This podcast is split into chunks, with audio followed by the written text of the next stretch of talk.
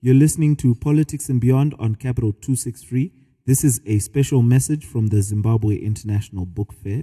The book fair will be hosting its annual book fair uh, next week from the 2nd to the 5th of August at Harare Gardens. The theme for this year's book fair is Making the Book Pay.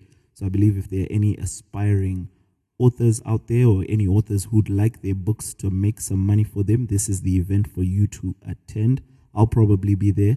I haven't started writing books yet, but you know, maybe soon we'll have a politics and beyond book. So make sure you make it to the book fair if you are in Harare next week from the 2nd to the 5th of August. Back to your regular programming. And now, Capital 263. Welcome to Politics and Beyond on Capital 263. My name is Christopher Farai Charamba. And I'm Tawande Henry Beatty. And yeah, welcome to the best political podcast in the country, um, uh, the region, and the continent. Yeah. Um, I think I think everyone to cover all bases. I think everyone who's been listening now actually just they they know. I hope they say it to themselves. You know, Right. just before they tune in, they're like, you know what, we're listening to the best political podcast in the country, in the region, in the world. We're There going for the world. And uh, yeah, today is the 26th of July, 2017. We have another guest with us in the studio, uh, Dr. Noah Manyika from Build Zimbabwe Alliance. Thank you very much for being here, sir. well, thank you so much for having me. Yeah, I think uh, you know Dr. Manyika is another entry into the political space in Zimbabwe, a relatively new entry um, from the faces that we've been seeing. So For the new entries, he's an old, amongst the new entries, he's an old entry.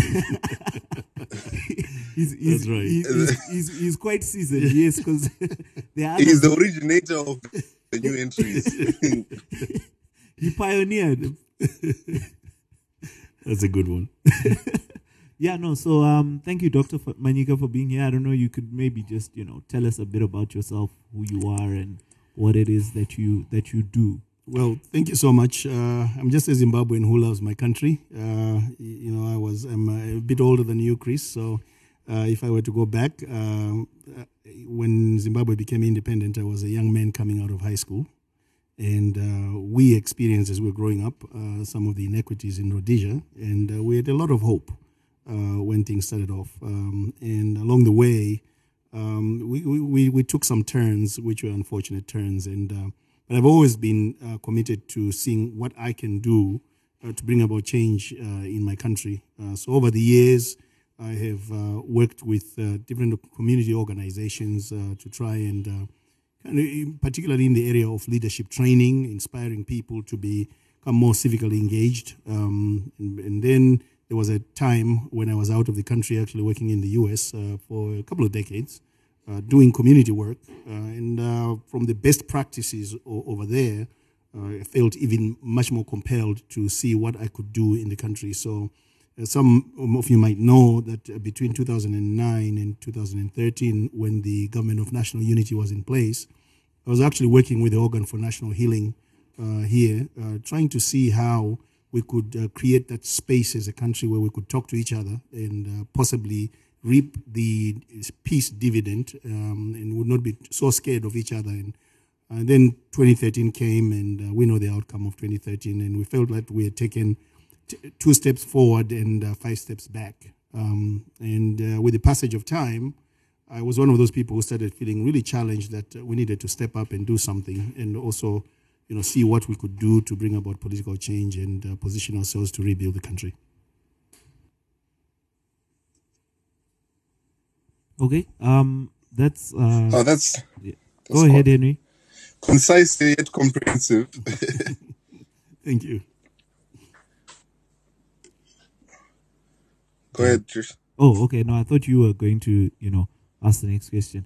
Um, so now you, you, you, you, you said you were in the US for about two decades, which is quite a long time. And uh, now you've come back and you decided that the presidential uh, seat is where you want to, to, to take yourself. why? What informed this decision? I mean, you'd been away for, for, for 20 odd years. That's quite a long time. Yeah, well, I was I was away, but I would come back into the country. Like I said, between 2009 and 2013, we were working very, very closely with the Organ for National Healing. So I was very, very involved in what was going on uh, on the ground. Um, but I think one of the unfortunate things that has happened in Zimbabwe is this idea that there are some people who are more entitled uh, to participate in the political process than others. And uh, I think that's one of the reasons why we are in the bind that we are in uh, right now. Uh, a Zimbabwean is a Zimbabwean. If you're a citizen of Zimbabwe, wherever you are, whether you're in the diaspora, in fact, uh, some of some countries like you know in Israel, if you're, if you're a Jewish guy and you're anywhere in the world, you're always thinking about your homeland and uh, whatever experiences you go through, life experiences you go through, they inform how you participate in, in you know in, in building your country. So I think Zimbabwe is going to benefit a lot. It's going to be a great, great country when we recognize that every Zimbabwean, wherever they are, uh, uh, must participate fully in the rebuilding of our country and determining what happens to it. So, yeah, I'm a full Zimbabwean, and what entitles me to come and participate is my citizenship, rather than where I found myself to be at uh, for the past two decades. I I think no one will take away your your rights as a citizen uh, to participate. I think perhaps the question is why, um, as president, um, uh, given you know the limited experience politically of um, you know the, the, organization of national healing between um, 2009 and 2013, um, you know it's a question we we're asking a lot of candidates as to why um, with your history and um, be, decide to participate as a presidential candidate as opposed to um, as an MP or as another part of another party, or but why particularly as president? Well, I, I think it, it, depends on what you feel um, a, a, sense of calling for. That's that's what I feel a sense of calling for, and I really believe that my life experience has prepared me for that. Uh, but you know, to be honest with you, I, I was thinking about this as I was driving here one of the things that I love about uh, your, your program is, is the name. Uh, it says politics and beyond. But I, I, don't like the politics part of it. I like the beyond uh, part of it. I like the things that affect people on a day to day basis. And, and I think each and every one of us needs to figure out what is it that we can do uh, beyond uh, you know, conventional politics to actually you know, bring a difference to our country. And it just so happens that I think the most influential position uh, you get there politically.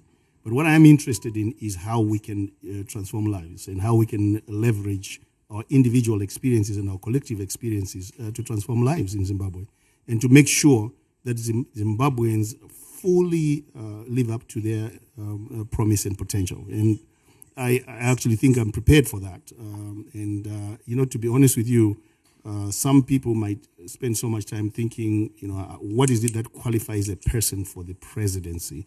And uh, in fact, I could ask you that question what is it that qualifies a person for the presidency? Do you need to have served as a minister for 37 years in the current government? Do you need, uh, what, what is it that you need? I mean, you just need to have a vision for the country and the conviction that there are some things that you can accomplish and uh, things that you can leverage as well. But I'm interested in the beyond the politics. I'm interested in the, you know, how people live and what we can do to make sure that uh, people, uh, you know, fulfill their uh, potential in Zim. One thing that people do need to be president is, you know, people to vote for them. Mm-hmm. And that is, you know, they have people who have come before and they have tried um, to win the presidency from the incumbent government.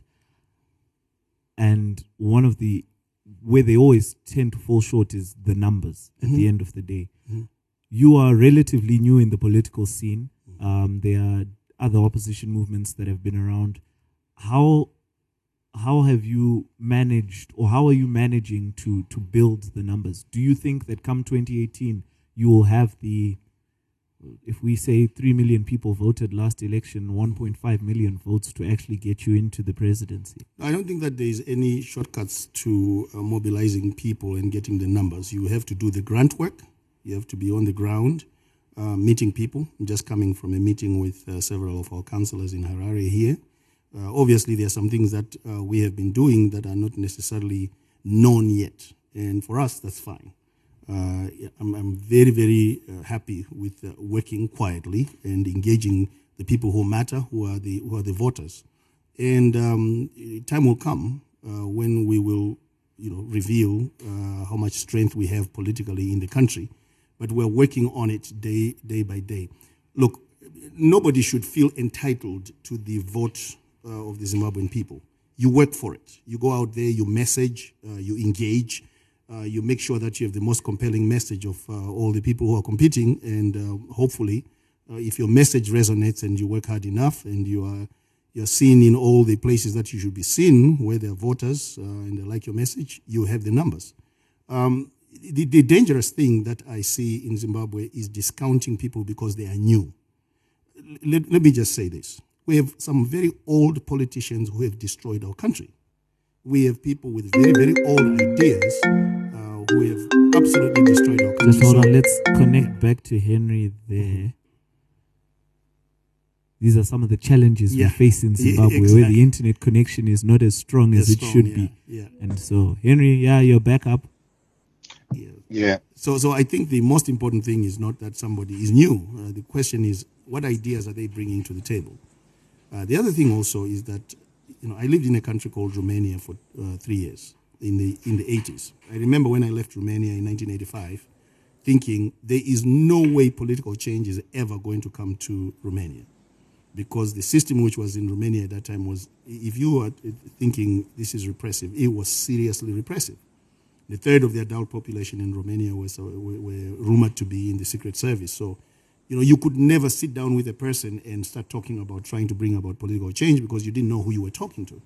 When I left and I, came back home after um, uh, living in Romania, I, I remember thinking there's no way there will ever be political change. But a moment came in Romania where people were totally fed up. And I truly believe that uh, Zimbabweans are saying to themselves, you know, this is not what we were created to live in, these kinds of conditions. And uh, the, popul- the populace might just surprise those who think that the new entrants uh, will not be able to mobilize support. So, is your party competing in all 210 constituencies, uh, aside from the presidency? Mm-hmm. Um, you know, we have a super ZANU PF has a super majority in parliament, yes. which then amended our constitution um, yesterday. Also, I'd like to ask your thoughts on that. You know, what what what are your thoughts on on what what is happening with our current parliament and with your party, Build Zimbabwe, is the intention to compete in all 210 constituencies and how are you going about the process of finding the people to stand in those constituencies? Yeah, that's our, our, our goal is to compete in all 210 constituencies, and we're doing it constituency by constituency, identifying people who have the leadership potential and investing in those people. And you know what? They say that to eat an elephant, you have to begin, you know, small, you know, you do it in small chunks, don't you? Mm. So we're, we're doing that in a very, very deliberate and thoughtful way. Uh, and as we do that, we know that we'll gather momentum to do it countrywide. Um, so, and right now we've had you know, fantastic responses uh, from those uh, who we're working with. And in the next couple of weeks, actually, you, you will see some of the events that we'll be doing, which will actually showcase some of the support that we have uh, on the ground. Well, as far as constitutional changes, look, this is the situation that we are in.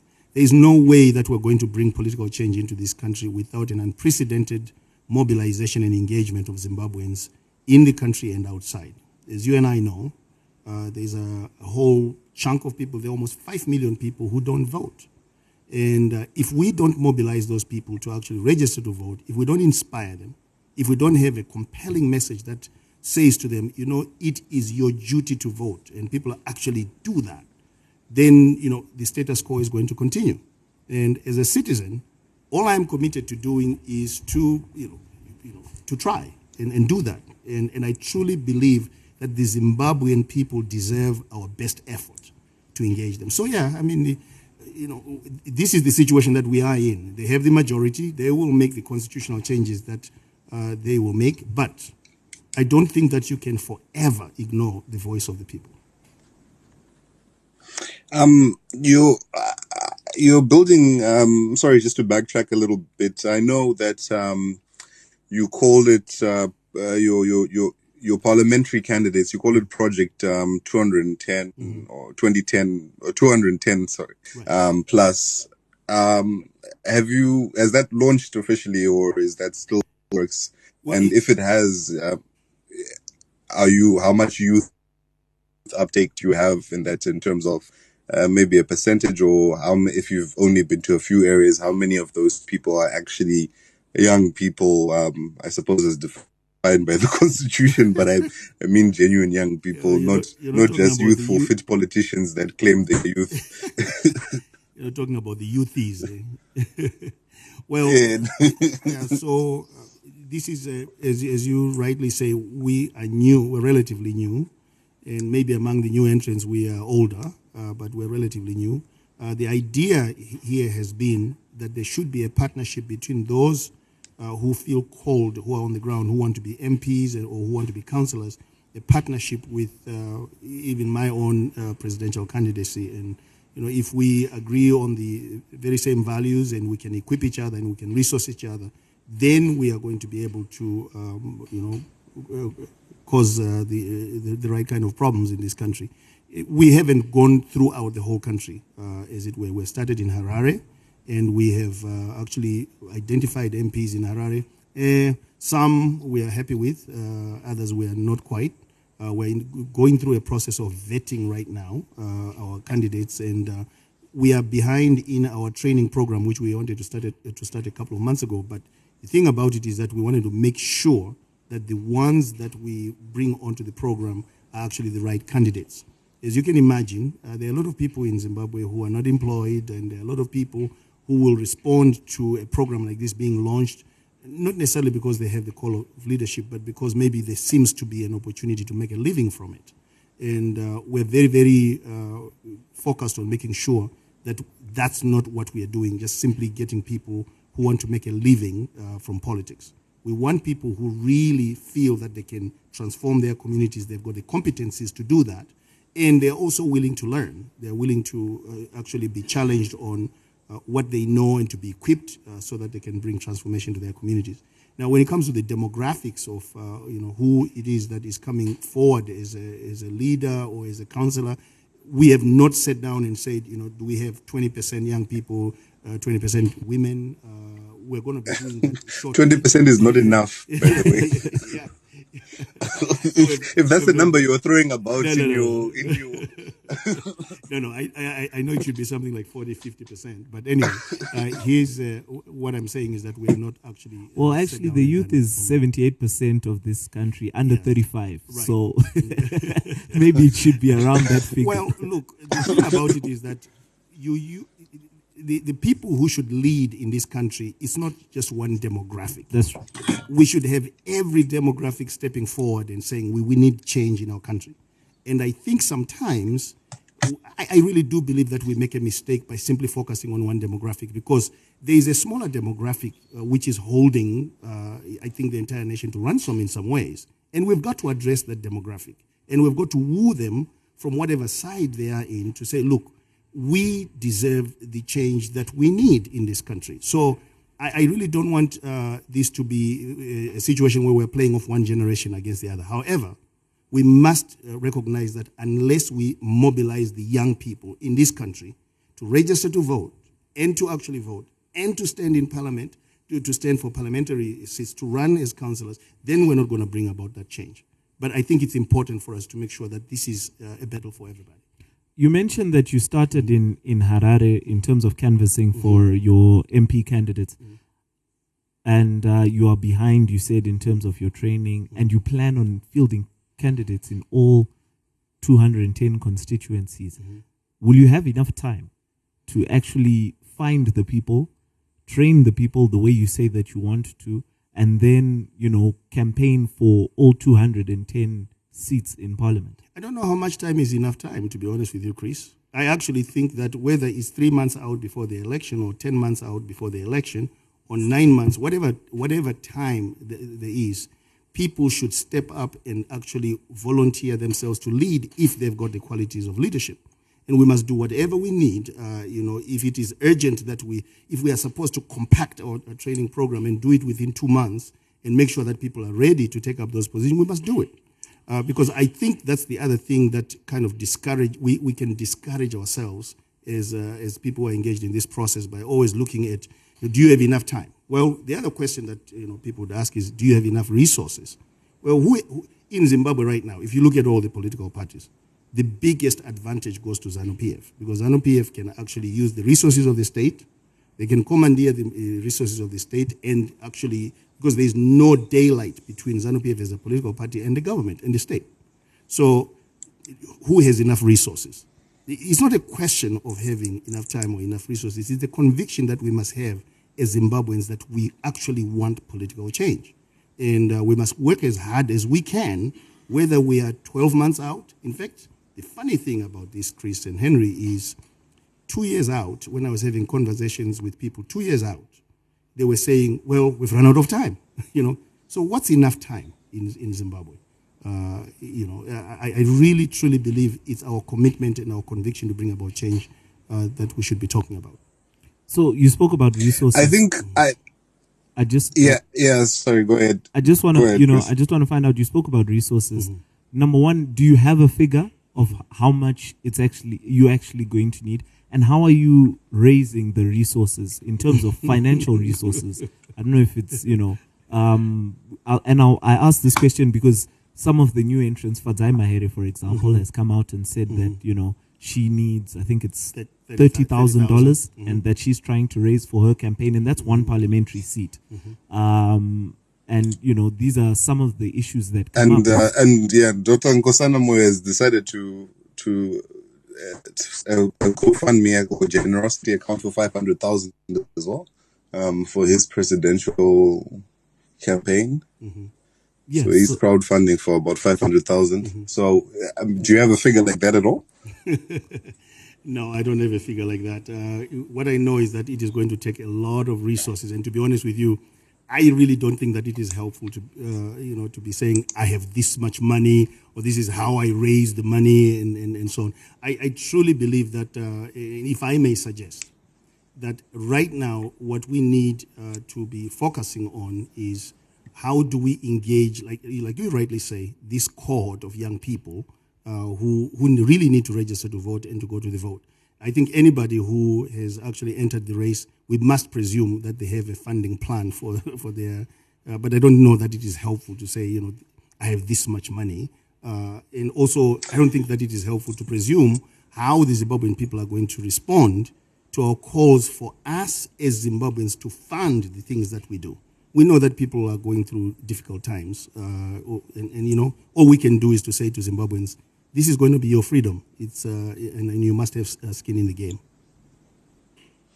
I I can appreciate, um, and I think we'll we'll move on. But I think I made the thing to do with the funding is that um, our analysis of how um, you spoke about the state funding is that it's really a, become a situation of the politics of, of the belly very often. Mm-hmm. And another thing is that, uh, you know, people tend to have this impression that if um, and I think this is why some of these other candidates are quite popular. These other independent candidates are quite popular. Is that if you have financial means within yourself, you are less likely to be corrupt. And I think for our hmm. generation, a lot of people are tired with corruption. Um, a lot of people are tired with uh, you know you know either vote buying or anything like that. So they would prefer to see someone who has that plan. And I think that's why um, I appreciate that you'd like to move on. And I think, but I just wanted to explain to you that's why people find that question of, resources important because they also sort of have a comfort, um, maybe call it the Donald Trump effect, if you will, um, of saying a candidate that has their that won't need to steal from the electorate. Well, I, I don't, um, I, I don't know if that's true though. I mean, you, you look at the history of politics globally, it, it doesn't mean that if you're rich, you are the most morally sound person. So, I, I no, no, I, I, yeah. I think I think there's that assumption, uh, but the thing that should drive us as Zimbabweans is the fact that we need change in this country, and we must have people of integrity. Whether those people have money or don't have money uh, is besides the point. We must have people of integrity who paint the right picture for us about where we should go and inspire people to rise up and participate in the political process. If this becomes about who has more money than the other, uh, then I think we have missed it. uh, people with the right ideas and people of integrity must run this race, and they must be funded by us. We must, as citizens, respond to the message of those who we put to the test, and we can tell this is a person of integrity. You, you may be surprised to hear me say this. I am not in this uh, in, in, with a sense of entitlement that, you know, you know I'm going to win this uh, and people have to support me. No. I think what Zimbabwe needs is for each and every one of us who says they want to be president, they want to be MPs, they want to be councillors, to bring to the Zimbabwean people the absolute best compelling message and compete for the hearts and minds of the people of Zimbabwe. And that way, we will have the democracy that we want. What What is the ideology of Build Zimbabwe Alliance? Um, you know, we we tend to get caught up in um, we've had ZANU PF regime for 37 years and Mugabe must go as one of the arguments that is brought forward. But what is the you know what is the underlying ideology of your party? What how will if you then come into office in 2018, what will be driving what will be the driving arguments as you move the nation forward? What are some of the plans that you have for the country as as as as you as you enact your your ideology? Well, th- thank you for for, for that. Uh, so I truly believe that Zimbabwe is a leadership problem. A lot of times uh, when we see countries where there are uh, problems, we focus on the economics uh, of it uh, and, and all of that. But those are consequences of bad leadership. And I truly believe that it's not just a question of executive leadership, uh, because when you talk about service delivery, for instance, that is that's not you know we're not talking about national leadership. We're talking about provincial and local uh, government.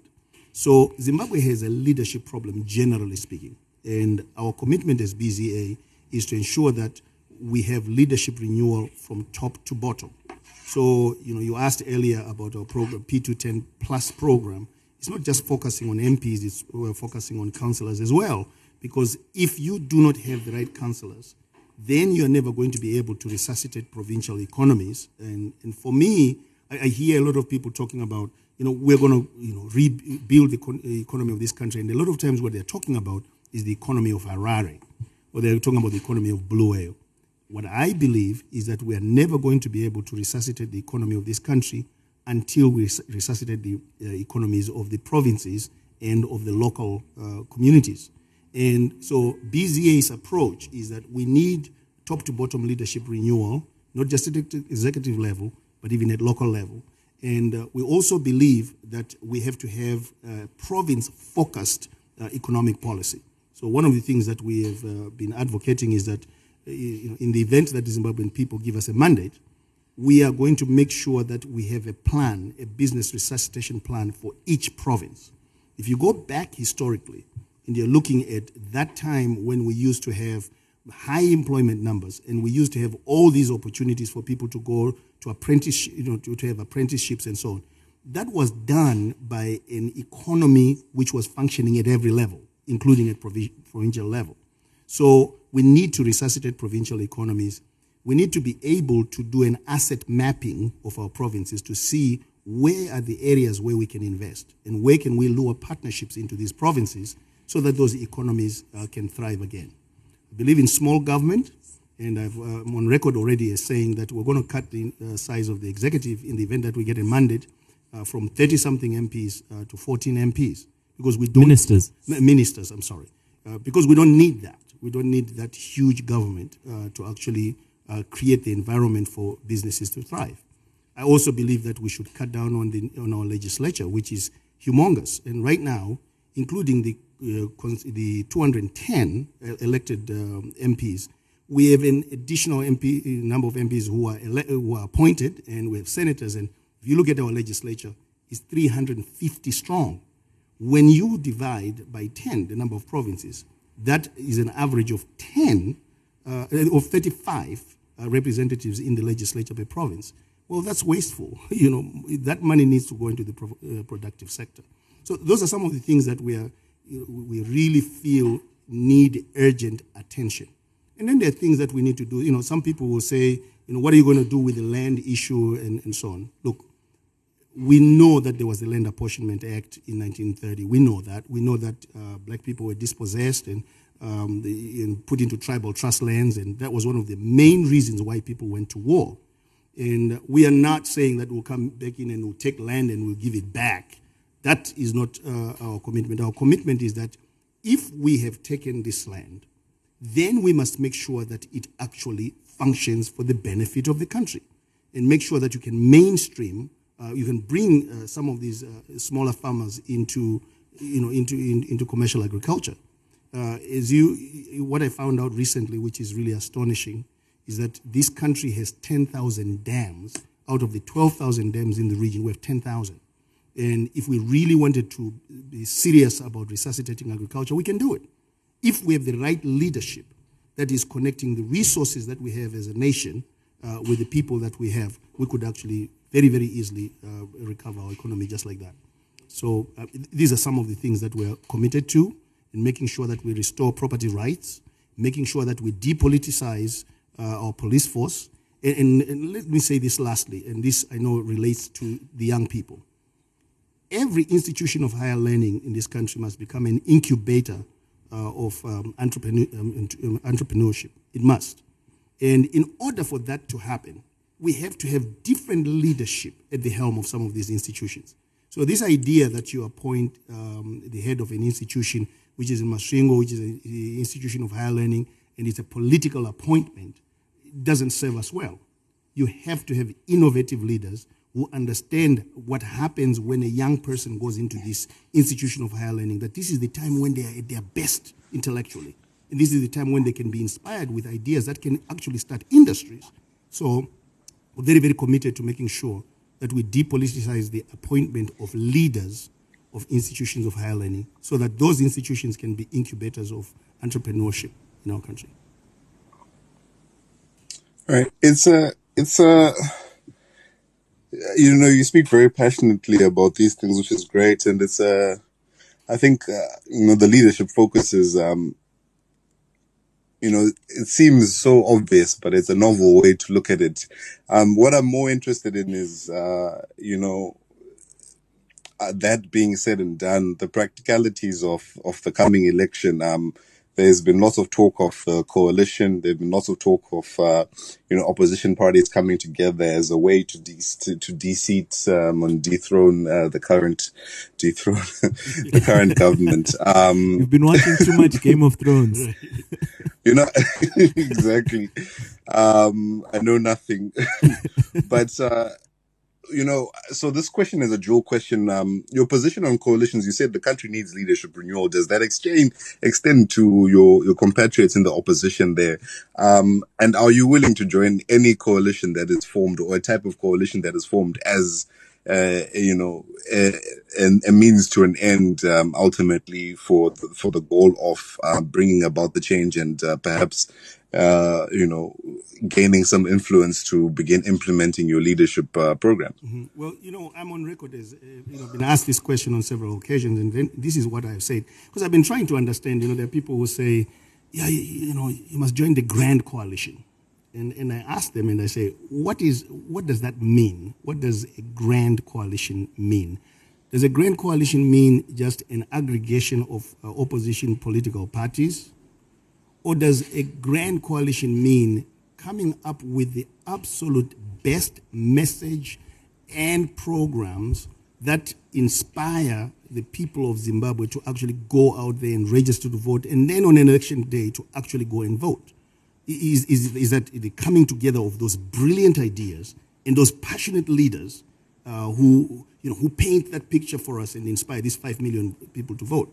If that's a, the, the coalition, then that's a winning coalition. I'll tell you what my fear is. My fear is that we will be so lazy as people in the opposition that we'll think that simply coming together is going to do it for us. And uh, the truth of the matter, uh, as far as I can see, is I don't see how that inspires people to register to vote. I don't see how that inspires people to actually go out to the polls and vote. But but surely, yeah. if if you say that you know, if you do uh, become part of this grand mm. coalition mm. and you articulate your, your ideas and mm. you know you can advocate for this mobilizing of people and, and, and that sort of thing your input would then suggest that you form part of shaping what it is that it should be. Well, that's And and if you see that people are being lazy, then you know you still have the option to to pull out. It's not like you're forming one political party. Yeah. Though, you know, at the end of the day, some might argue this is what it looks like on the face of it. But Chris, why don't you hold our feet to the fire and say, "Show me your plan first, and then work out a partnership with those people who have an equally compelling plan, and come out with a force that can actually uh, unseat uh, the, the the current system." Why is it that there is no pressure? Because some of the people that look, if I'm going to go into a coalition with anybody, I have to know where they stand. I have to know where they stand when it, when it comes to size of government. I have to know where they stand when it comes to their economic policy, and I have to be clear about it. And it has to be inspiring even to me, you know. And when I go into negotiations with anyone on a coalition, they also have to be inspired by what I bring. Uh, why do we want to shortchange that process of actually, you know, holding the feet of the opposition to the fire and insisting that we want to hear very, very clearly what your message is and want to make sure that it's inspiring. And then you guys come together because then you can't be stopped. Because what I fear is that, you know, we will come together and we'll lose. And that would be the tragedy. Is- I am in support of a winning coalition. I'm in support of people coming together because they have the best ideas and they want to leverage each other's ideas to actually bring about change in the country. That I would be in support of. So, right now, you don't say that the coalition is ins- is, is inspiring in any way. No, I, I, I haven't seen, uh, I haven't been inspired enough, obviously, to join any of the conversations right now. Uh, but that doesn't mean that I won't be. Uh, you know, as time goes on, as uh, we see what are the ideas that are being put out there on the on the table, things might change. But you know, to be honest with you, I haven't. And would you be open to not being the presidential candidate in the coalition? Would I be open to being not being the presidential Yeah, I candidate mean, in a, in a, in a in- I would in- be listen. I would be open to do anything to bring about political change in our country and to make sure that we position ourselves to build the country. I would be open to anything. But the idea that you know you just come together and somehow, if you come together, five million people are going to be inspired to vote. Uh, to me, is uh, it doesn't make any sense.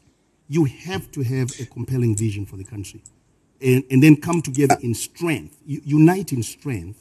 Uh, and in fact, you know, there's an, an assumption that's there when it comes to conversations about the coalition, which is really sad. It's like you guys are weak, so unite in your weakness and then you're going to be strong. I don't think it works that way. I think, um, you know, I understand you. I think your position is quite clear on that. Um, I don't know. Um, I haven't seen. Were you a part of, uh, you know, NERA at all? Um, and if you weren't, did you not think that the fight for, um, you know, petitioning uh, ZEC um, for you know evening out the election electoral playing field was something that's important enough for um, the Build Zimbabwe Alliance to be part of um, in that way. And uh, you know, where do you stand on you know these issues of BVR and and uh, you know the current uh, administration of um, the Electoral Commission? I have been accused of uh, trying to be part of NERA and having been turned down by NERA and all of that. So, you know, the, the conversation about NERA is always an amusing one for me. Um, no, we, uh, look, we support every effort by every Zimbabwean to put pressure on the current government to make sure that the uh, playing field is level. Everyone. And, and unfortunately, in Zimbabwe, uh, some of these institutions, uh, and, and I'm not specifically referring to NERA, but there are a lot of formations in this country that uh, start off and it's for one purpose, and then you go in there and you find that it's for a different purpose. I really would love for us all, every political party, uh, and every institution, including NERA, to mobilize the people of Zimbabwe uh, to make sure that we can put pressure on the current government to even the, uh, level the playing field. And you know, any Zimbabwean who loves this country and who wants to see change has to want that, whether that person or that organization is part of NERA or not. You have to want an even playing field so that the voices of the people can be heard. And uh, BZA is not, is, is not any different. We said that from the beginning, even from the time that I was beginning to, to message uh, when we're having meetings outside the country, when we're in New York. That's part of the reason why we participated in all those demonstrations to try and mobilize our friends uh, outside the country and within the country to put pressure on our government to level the playing field. So, I, you know, one of the things that I, people might not realize is that there's a lot of politics even when it comes to being part of any of these uh, organizations, which is why I go back to what I said earlier on. I love the name of your program, Politics and Beyond. I would love to have institutions like NERA and other organizations go beyond the politics of people participating in them and actually, you know, making it clear that what they are interested in is simply making sure that there's a level playing field. Um, with regards to, to, to the elections and uh, NERA, moving away from NERA, but focusing on ZEC and um, the level playing field, do you think the playing field is level as it currently is now? And by the time you get to 2018, what is BZA doing to ensure that the you know the playing field is level? And if you if the playing field doesn't level out to a way that you are comfortable with, are you still going to participate or will you boycott? Good question. So, so who levels the, the, the playing field? Uh, the level, the playing field is obviously not level. Uh, ZANU PF has all the advantages right now, and as I said earlier, they have the resources, they control the machinery, the timetable of the election, and all of that. So they have uh, an unfair advantage. Uh, generally speaking, incumbents uh, usually have that uh, unfair advantage. so, so now who levels the playing field? So, you know, we can come together as political parties and put the pressure, and we have. We have gone to meetings with ZEC, and we have made our, you know, our views known about what should happen. And all of that. And um, the question is, you know, does the current government listen to what we say? Well, that's part of the reason why we want this political change, isn't it? They don't. So I truly believe that the one way to level the playing field is by making this government understand that the people are truly, truly fed up. If the opposition parties can accomplish an unprecedented mobilization of Zimbabweans, and it's obvious, and whether it's obvious in the size of the public meetings we have, in, or whether it's obvious even in just the election turnout itself, that is, you know, we will have begun to put the kind of pressure that the incumbent government might actually um, yield to, uh, you know, so, th- so that uh, the voices of the people are respected.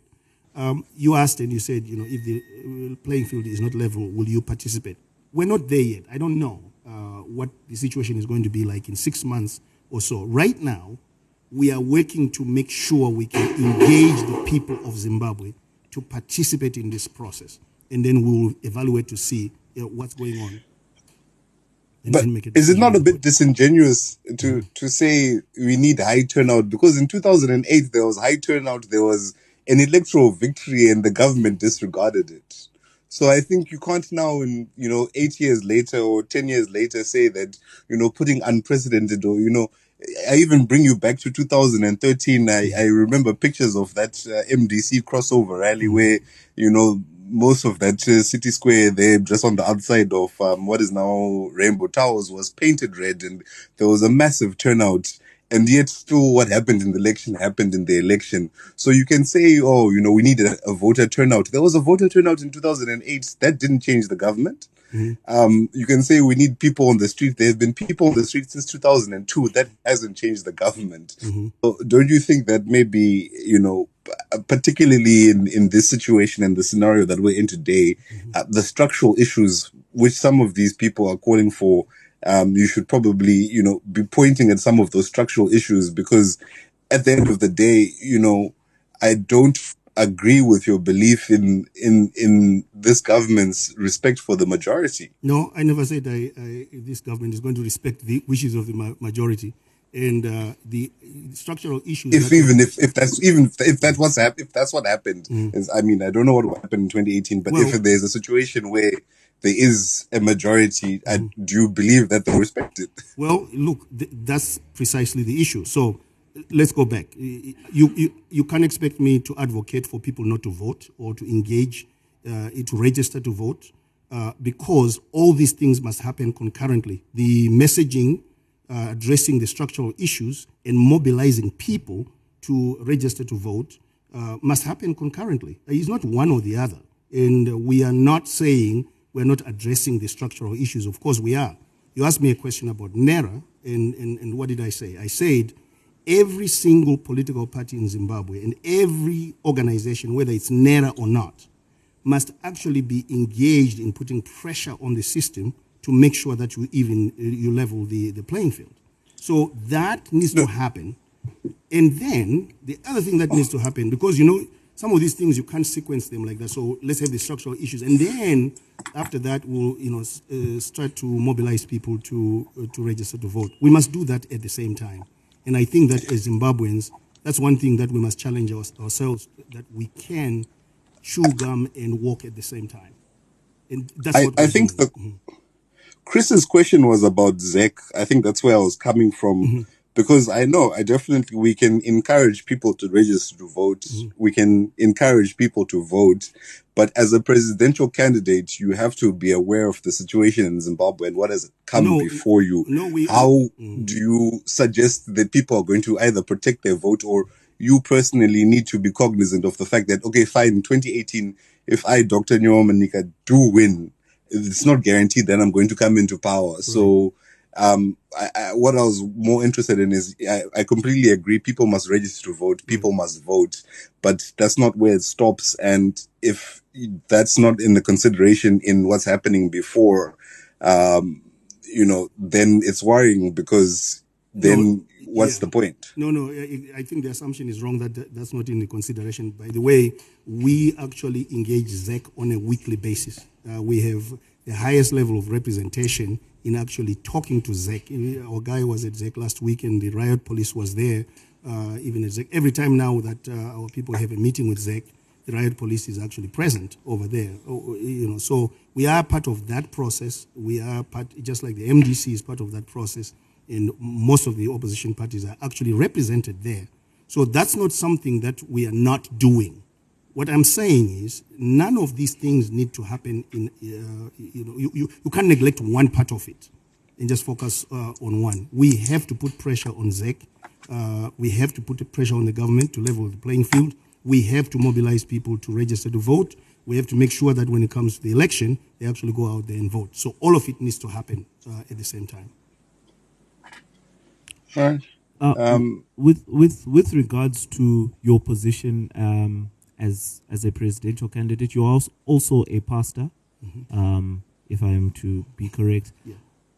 What is your position in terms of the separation of the church and the state? Uh, you know, we've we've seen a lot of our politicians going to canvass in term in in different churches and um, the uh, apostolic faith for one, where they you know put on the gowns and they go and they essentially it's kissing babies, I Right. suppose. You know, Right. so how do you um, relate in terms of the work of the church and the work of the state and the separation between the two entities?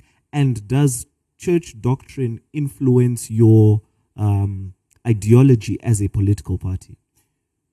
Very, very interesting question, and, and one that uh, I'm, I'm so glad you asked. And I was hoping that you would ask that question.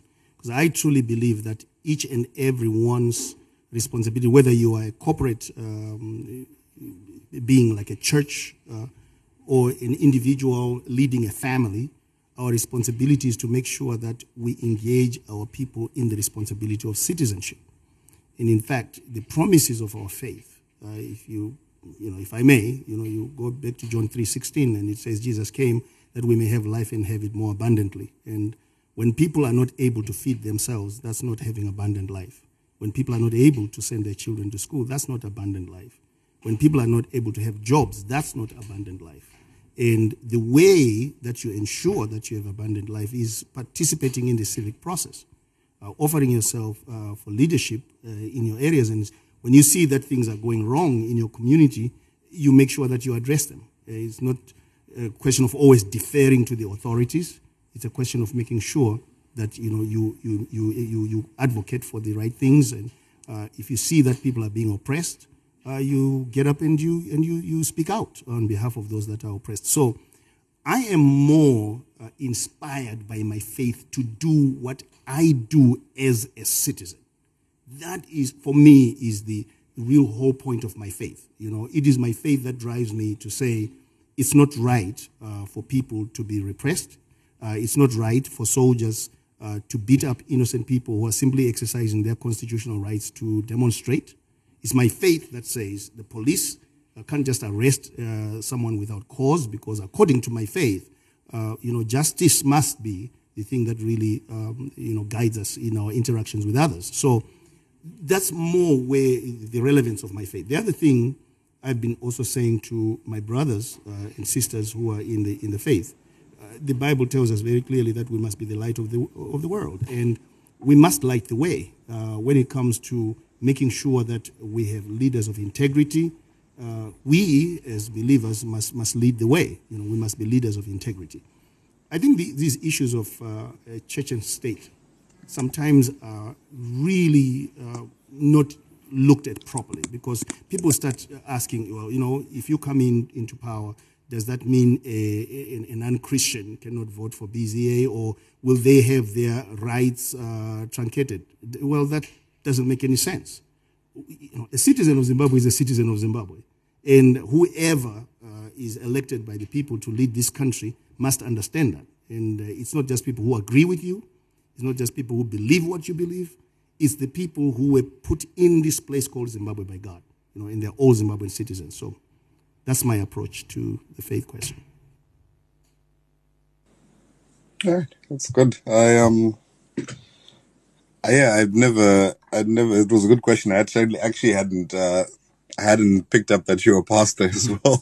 so, um, so you see, I'm I'm also being educated I, I, as I hope. I believe you're also a. Um, actually, the question is, you you are Doctor Manyika. What is the the the, the doctor in or the doctorate in or you know this is a question that always comes up. We've we've addressed on this podcast the issue of you know. PhDs uh, in this country and how everyone likes titles, and yet you know some of them were not sure where they how you know how genuine they actually are. So just curious to find out about your PhD. Well, okay, actually, um, my training, my initial training is in journalism. That's my uh, my first uh, degree, and then I, I, got a master's in foreign service uh, from Georgetown University.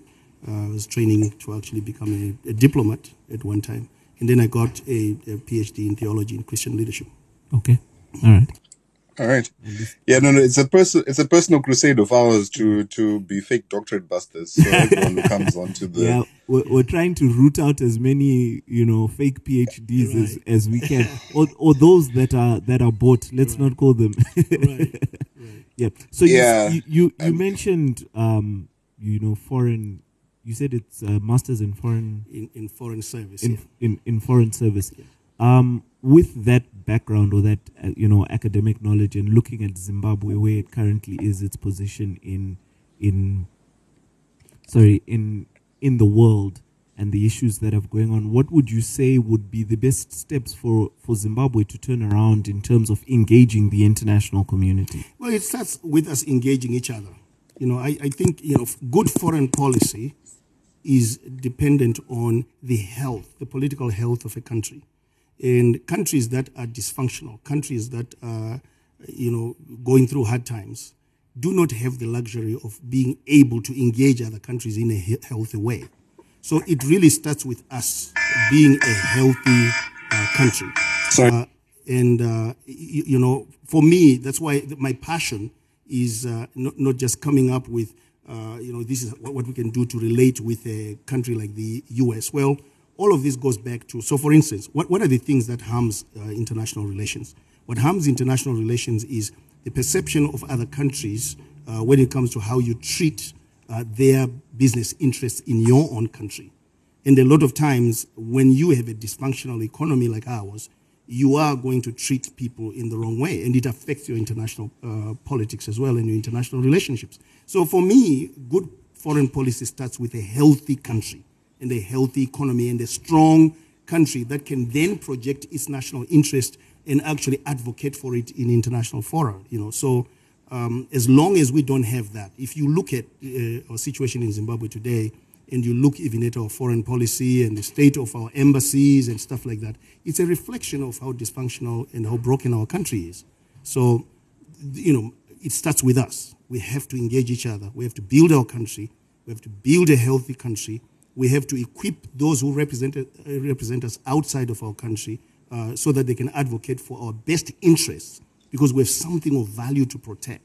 We have something that we're actually proud of. So it, it starts with the, with the local economy. Yeah, I think um, you know, I can. I think if we if we started getting to that, I was going to ask um about just you know the global pressures that you know smaller economies generally feel. Um, but I think if we're sort of getting into more of those theoretical things, I don't know what our time is like. So I was going to ask Chris what our time is like, but I, I was interested to know, um, about, you know, your stance on things like sanctions and as far as, you know, that's something tangible that is affecting the country. And, uh, I don't think that they're immediately going to go away because you're president. If you become elected president, um, you might have to make some concessions. And I think a lot of people, um, a lot of young people who, you know, may, um, definitely espouse some of the values that, um, of, for the land reform and things like that, uh, you know, believe, you know, you, you, a, a fledgling government like yours might be under some pressure to, to make some concessions with those things, including the land, including, you know, the resources, including things like indigenization. Um, you know, we haven't spoken about those actual policies and I would, I'd like to know your, your, your stance on something like indigenization, for example. Um, you know, are you a Pan-Africanist in that way? Uh, there is no country which has, there's no great country which doesn't have strong indigenous um, economic backbone. There's no country which, which doesn't have that. What you actually need is to make sure that whatever indigenous um, economy you're building can actually partner with uh, you know foreign capital to strengthen itself. So you, you you actually work against yourself if you make it difficult for your indigenous uh, industries and so on to partner with global capital to actually strengthen themselves and take advantage of the business of opportunities that might be there globally. So this is not, a, and I think that's one of the biggest problems that we've had in this in Zimbabwe that we've had this zero sum game mentality that it's either indigenization or nothing. No, we have to have the kind of policies that attract partnership between foreign capital and indigenous business people. Um, and there's no country, there's no strong country which doesn't have a strong indigenous uh, uh, backbone. You, you can't build a great country without that. Okay, uh, Henry was asking about time. We're really close to wrapping up, actually, and it's been a pleasure to have you here and hear some of the things that you said. Uh, What I want to know is what what is your plan? What are the plans? What can we expect to see in the next twelve months? Um, if we are to say that the election will be twelve months from Right, today, right. what is it that we can see within the next twelve months? Well, thank you so much for having me, and it's it's just a, a, a joy to be here and to be talking to you guys. But here's what I'm going to commit to you I am totally focused on making sure that we can share with the Zimbabwean people a vision of what we can be. I'm totally focused on making sure that I can challenge each and every Zimbabwean, whatever their generation, to play their part in building their country. And I'm, I'm mindlessly focused on that. I'm also, uh, one of the messages that I was telling some people uh, today, for years, uh, we have not had the change that we want because vanhu vanotengeka, you know, people can be bribed uh, into accepting things which are not acceptable. It is high time that we made that statement that hatitengeki. It doesn't matter what you give me. If you give me a stand, it doesn't guarantee me that I'm going to be able to feed my family after the elections next year. And in any case, we know that after the election, you can send people to repossess that farm uh, or repossess that stand. So you're going to hear me uh, talking about this mindlessly. And what we want to put in Zimbabwean people is this idea hatitengeki. We cannot be bought. We can't. We have to make the right decisions for our country. We have to have the right leadership. We have to have the right policies. We have to have people of integrity actually leading our country. And th- that's, that's really going to be uh, uh, our, our message, unrelenting message. And the other part of our message is I'm going to be challenging uh, those people who don't register to vote uh, to actually register to vote so that you can have something to fight for, even if you are cheated. And uh, as we uh, were talking about earlier on, as I was answering Henry, we are committed to making sure that we put pressure on ZEC, pressure on the government to level the playing field. But we're also telling Zimbabweans, you know, don't think that if they level the playing field and you don't register to vote, and they go out there and they mobilize their people, that anything is going to change in this country. That's going to be our unre- unrelenting message. And we're going to work hard. That's the other thing that you're going to see. We are going to work hard and we're going to work hard and work hard until uh, the, the day of the election. Hopefully, you will give us a mandate uh, to bring the change to our country that we need. How, you spoke about uh, registering to vote. I just want to get a, an idea. What what is your position on uh, biometric voter registration and the process that has happened thus far? Yeah, it's just unfortunate that in Zimbabwe, some of these things, which may be good things, happen in a wrong context. Because wherever you go in the world, you're going to find that uh, whether it's just getting data from people to register them, to get IDs or whatever, that there is this biometric uh, process that's it's global. You know, uh, we're living in a digital world. But unfortunately, our system is so broken that whatever form of registration happens, it might not even be fair. So, and it puts us in a dilemma because, it, you know, as opposition people, it's like, well, you know, if you oppose BVR, are you against the modernization of registration processes? No, we're not. Uh, and at the end of the day, it's really not about BVR or non BVR. It's about the process being run by people who can be trusted and making sure that it serves the population of Zimbabwe, not one political party. So that, that's where the dilemma is uh, for, for us. Uh, but we will keep on putting pressure that they do the right thing. Okay. Mm-hmm. Yeah, I think, um, no, the, thank you very much. Mm-hmm. Um, it was a great interview. I, um, you know, I enjoy the fact that your ideas and it's particularly novel, this leadership, um, this focus on leadership, um, as almost an ideology. Uh, would just like to to to you know to maybe remind you that Zim is very big. So please get your ideas out there quickly. I think um Simba Makoni learned in 2008 how right. big Zimbabwe is. so absolutely. So if it means you're every day for from now until uh, you know 2018 until this time, I suppose I, I think we might be actually hitting the latest date um, in a year's time that we can host at the at the election. Right. I think it's just um, I don't know if I'm not sure if it's the 26th of July or mm-hmm. 26th of August, which is the latest date next year they can have the election. Mm-hmm. Um, I do encourage you if it means taking two, three trips to different provinces uh, every week, um, yeah. get those ideas out there because at the end of the day, you're changing the conversation right. and, um, people can only benefit from that. Um, but yeah, thanks. Thank I'm, you very much for being on the, I'm, I'm, um, I'm very interested to see how you're going to do it because you know, as as as Henry said, Simba Makoni learned the hard mm-hmm. way that Zimbabwe is very big but also Zimbabwe is also is diverse. Right. As as much as we might, you know, want to, I think a crisis we have is that all politics happens in Harare. Yeah. You know, and we forget that there are places, you know, out there, um, Kumarua, Chaiko, yeah. Chaiko, where they some places don't even get radio. Yeah. Um, and che che che che che che Malipati, you know, all these all these places out there, and there are voters there. Yeah you know, and I, I don't know how it is that you're going to reach out to these people. I don't know if you've if you've got a plan or if you've been. We do. You, we, we do, and and you know the the reality. I'm I'm so glad that you guys are very very clear on what the situation is in our country. Right now, if you look at the division of the um, between the urban and uh, rural constituencies, we have 67 urban. Well, it, it, it, you know, some of them are peri-urban, but it's 67 and 143 rural.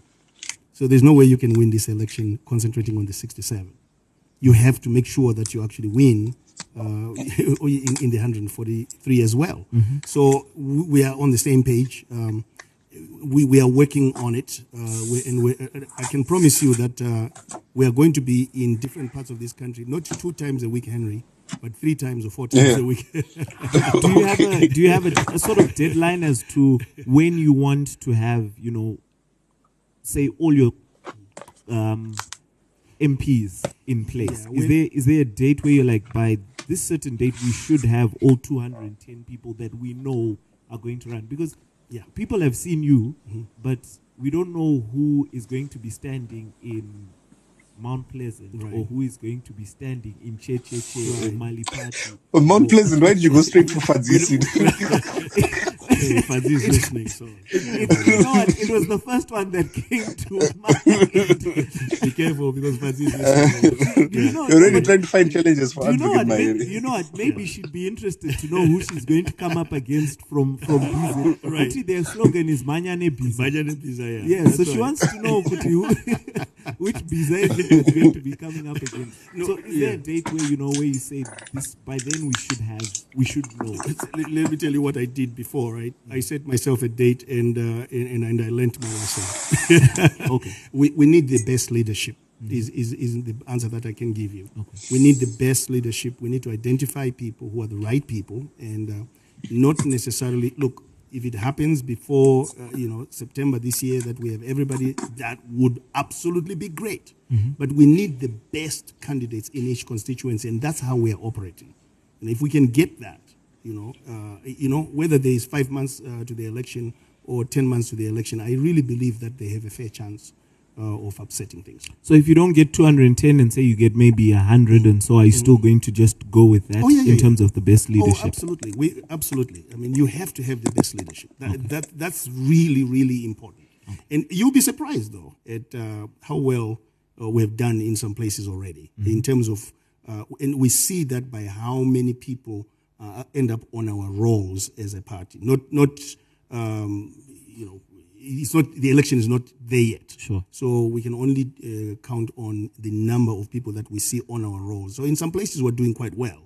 And then, you know, in some places you, you partner with somebody and then you realize, eh, they're not really the right person and you, you part ways.